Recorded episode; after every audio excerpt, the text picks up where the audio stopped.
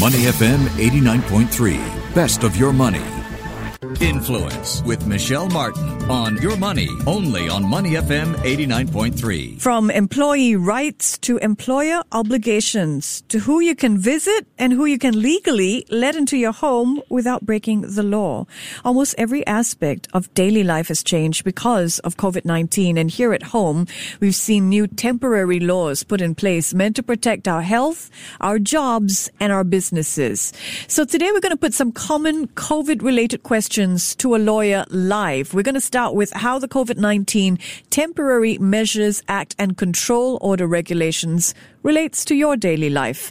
For an hour every Wednesday, of every week from 5 to 6 p.m., law firm Tito Isaac and Company will answer legal questions from the general public. Slots will be made available by registration at the website www titoisaaclaw.com. So think of today as a legal clinic come to life. I'm joined now by Justin Chan. He's senior partner, head of dispute resolution at Tito Isaac and Company. He joins me now to answer some of these common COVID related legal questions I've been hearing. How are you, Justin? Good morning. Good morning, Michelle. Thanks for having me. How have you been coping with all the, um, you know, restrictions?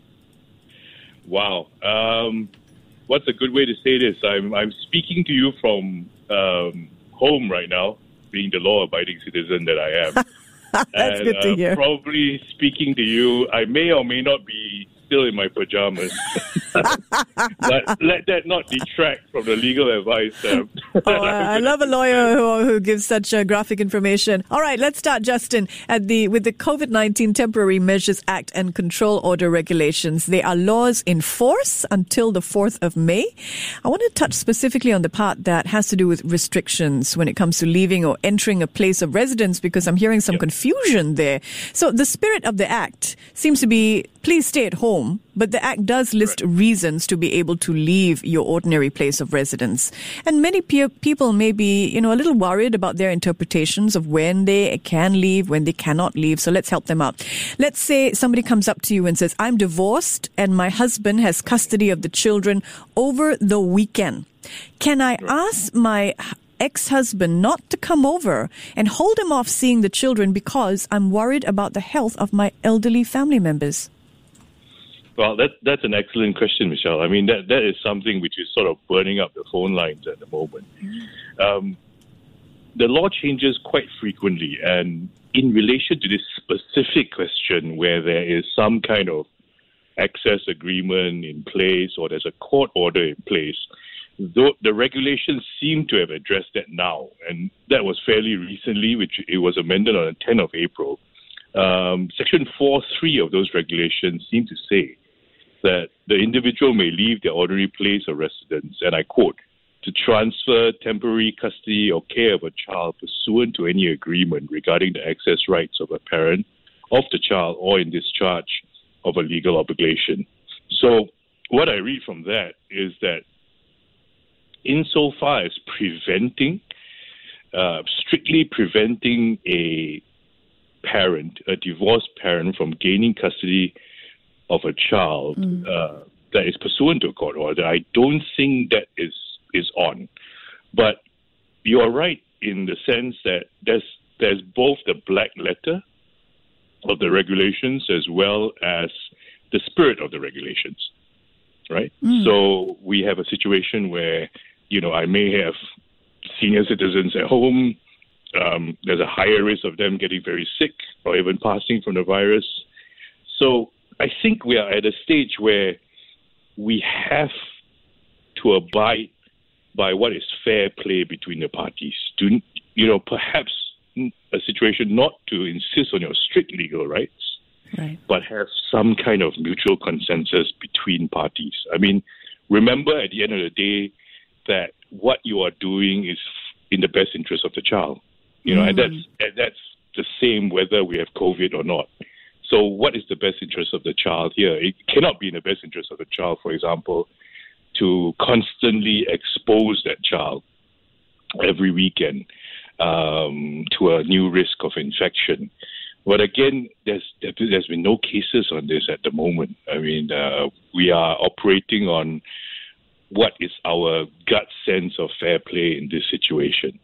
On a strict reading, no. Uh, you can you can go to your husband's place or your wife's uh, ex-husband or ex-wife's place to transfer temporary custody or care. All right. That's that's the black letter. All right, that's quite clear. Let's get to another. Now, this sounds like a riddle, but it, it's something that I've actually heard. Two people are in a car. They don't share the same residence on their IC. Can one of them be fined?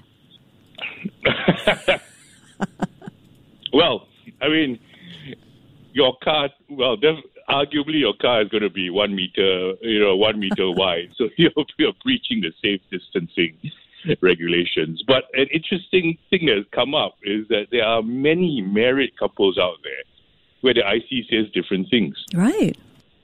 So I guess then the the, the, the predominant document that you look at, and I've actually advised some people on this, is that bring your marriage certificate with you. Because the spirit of the law is that if you are part of the same nuclear family and reside at the same place, right, mm-hmm. um, you you are within the boundaries of the law. So, whilst your IC may say different thing, uh, may state different ex- addresses, the the practical reality of it is that you all live together. Right, right. So uh, speaking of practicalities, I want to touch on, on something that is close to all our hearts, and that is food. And let's talk about safe distancing and those takeaways. Um, here's, here's a question. I know that I cannot eat out, but if I take away from a hawker center, can I eat on the way home? that's, that's, that is a great question. I mean, that, I, okay, I'll take it in two parts. I mean, you've got a situation where I've taken a wander down to the hawker center, maybe bought my favorite mee pok, yeah. and decide to consume that on the way home on a walk. Or, or scenario two, I've driven a car, picked up something, and I'm driving home with uh, my favorite steak or whatever.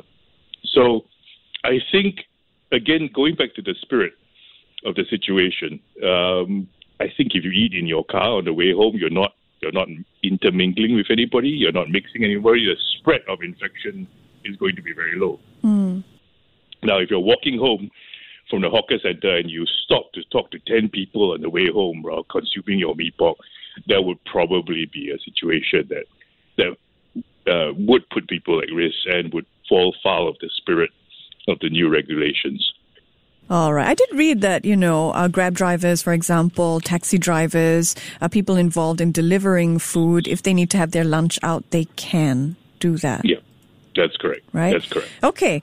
I'm speaking with Justin Chan. He's senior partner, head of dispute resolution at Tito Isaac and Company. Justin, let's talk about employment issues related to living through a pandemic. So here's a question. I'm on a permanent contract and I've been laid off without retrenchment benefits. I've been terminated. What are my options now?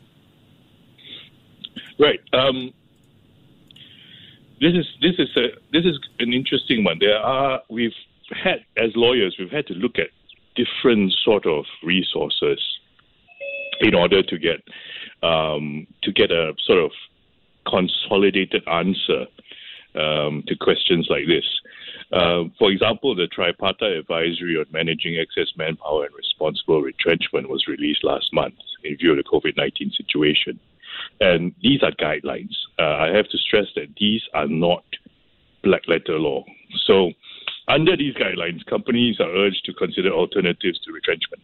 I mean, we're talking about redeployment, no pay leave, flexible hours, or the adjusting of wages. Um, outside of those guidelines, I think we still have to go back to excuse me the contract of service.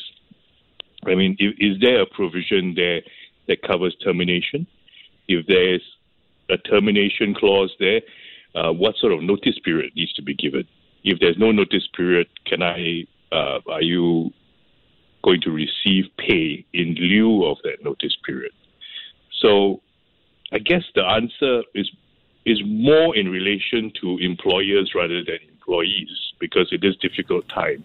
Mm. The guidelines are for us to be given as employers a sort of inherent autonomy. You know, be be creative in in using your workforce. Mm-hmm. Um, our law firm, for example, has asked people to, if possible, where possible, uh, to clear leave if they're not within one of the essential legal services. Mm. Um, and I think that is a that is something that we can all consider. All right. Here's one for the self employed. I'm a contract worker and my employment has been terminated before the end of my two year contract. What can I do? Well, the thing again is this it, uh, it seems to be that we still need to go back to the primary agreement, which is the employment contract. Right. And what I suggest to be done is if there's any sort of uh, monetary um, return that that is given to you because there was no notice given to you, um, was there a notice period that's mandated in the contract? Again, looking at the contract is key. So, outside of the black letter of the law, perhaps the best idea would be to have a heart to heart discussion with the employer. I mean, we live in difficult times. Mm. I mean, we we hope that there's some compassion that can be um, extended employer to employee and the other way around. Um, other than that, we just have the contract to look at. Um, in that connection, I suppose, in, in termination, the Employment Act does state um, that certain notice periods have to be given. For example, if you are if you work for less than 26 weeks, the notice period is one day. 26 weeks to two years, the notice period is one week. Mm. Mm-hmm. So that is something you can you can assist, insist on, perhaps, and state that if you're not giving me that notice period, perhaps uh, some sort of uh, compensation in lieu of that notice period being given. Okay, great insight. Let's look at COVID and contracts, Justin. The COVID 19 Temporary Measures Bill proposes to temporarily make it an offense for an organization or an individual to take legal action against a party who is not fulfilling his contractual obligations. How does the law relate to landlords? For example, if someone says, my tenant can no longer pay rent, does this law mean I cannot evict him? Um, it does subject to some very large caveats. I think that's the best way to describe it. Um, first off, is is this property commercial or residential? Um, on a very on a strict reading of the regulations, it looks like residential properties aren't covered by these relief measures. So that's the first issue. So we're talking about commercial properties. And if you want this temporary relief, what's key is that the person who's unable to perform the contractual obligation has to give, has to be served a notification for relief. So that's when the protection afforded by the Act is kick-started, so to speak. A notice must be served. Now, at this point in time, we don't have much guidance on what that notice entails. Right. I mean, what do we what do we put into that notice? I mean, the it's uh, to a certain extent that's been codified in the temporary measures regulations. Mm. I mean, what it says is that you have to give a notice that covers certain excuse me uh, parameters, and uh, the parameters uh, and, and I read, serve a notification for relief that contains the prescribed information on the other party or parties to the contract, any guarantor or surety for, for obligation in the contract, and such other person as may be described. And um, I think in this connection, what's important is that this notification for relief can also be challenged. All Again, right. All right. I think yeah. I got that. I think I got that. I have to listen to my own podcast to make sense of that one again. Um, pretty in depth. Appreciate the depth. Okay, let's let's look at another one. I supply to a business outside of Singapore, but our contract is under Singapore jurisdiction if I'm unable to fulfill my obligations, does COVID trigger a force majeure clause, which for the listener is a contractual defense that allows a party to suspend or discontinue performance of contractual obligations under specific circumstances? So, does COVID trigger force majeure? Mm. force majeure. That's, I mean, that is squarely in the conversation at the moment. Um, we've had meetings where all of us have sat down and tried to discuss as a firm what force majeure actually means. Mm. Um, essentially, there are the the shining example of a good force majeure clause is when the clause specifically lists the event, right, that will trigger the clause. Well, dialing that forward, you're not, you're not going to have contracts out there which says in the event of COVID 19, we do not need to fulfill the terms of this contract. And I think none of the jurisdictions out there would have such a clause. But arguably, if you list specific events such as acts of government, plagues, epidemic, that would probably that would probably address the COVID nineteen situation. All right. Well, very clear and very thorough. We appreciate you joining us, Justin. Have a wonderful day. Thank you very much. And, and I wish you all the best with your legal clinics. You've been getting a lot of, have you been getting a lot of inquiries about the clinics? Uh, yes. Uh, strangely enough, it's, it's a lot about what we discussed today. So, uh, thanks, thanks for giving us a platform to help. Oh, my and, absolute uh, pleasure. Hopefully that you guys keep safe as well. Thank you very much. And you too, Justin. Listen, for every Wednesday of every week from 5 to 6 p.m., law firm Tito Isaac and Company will answer legal questions from the general public.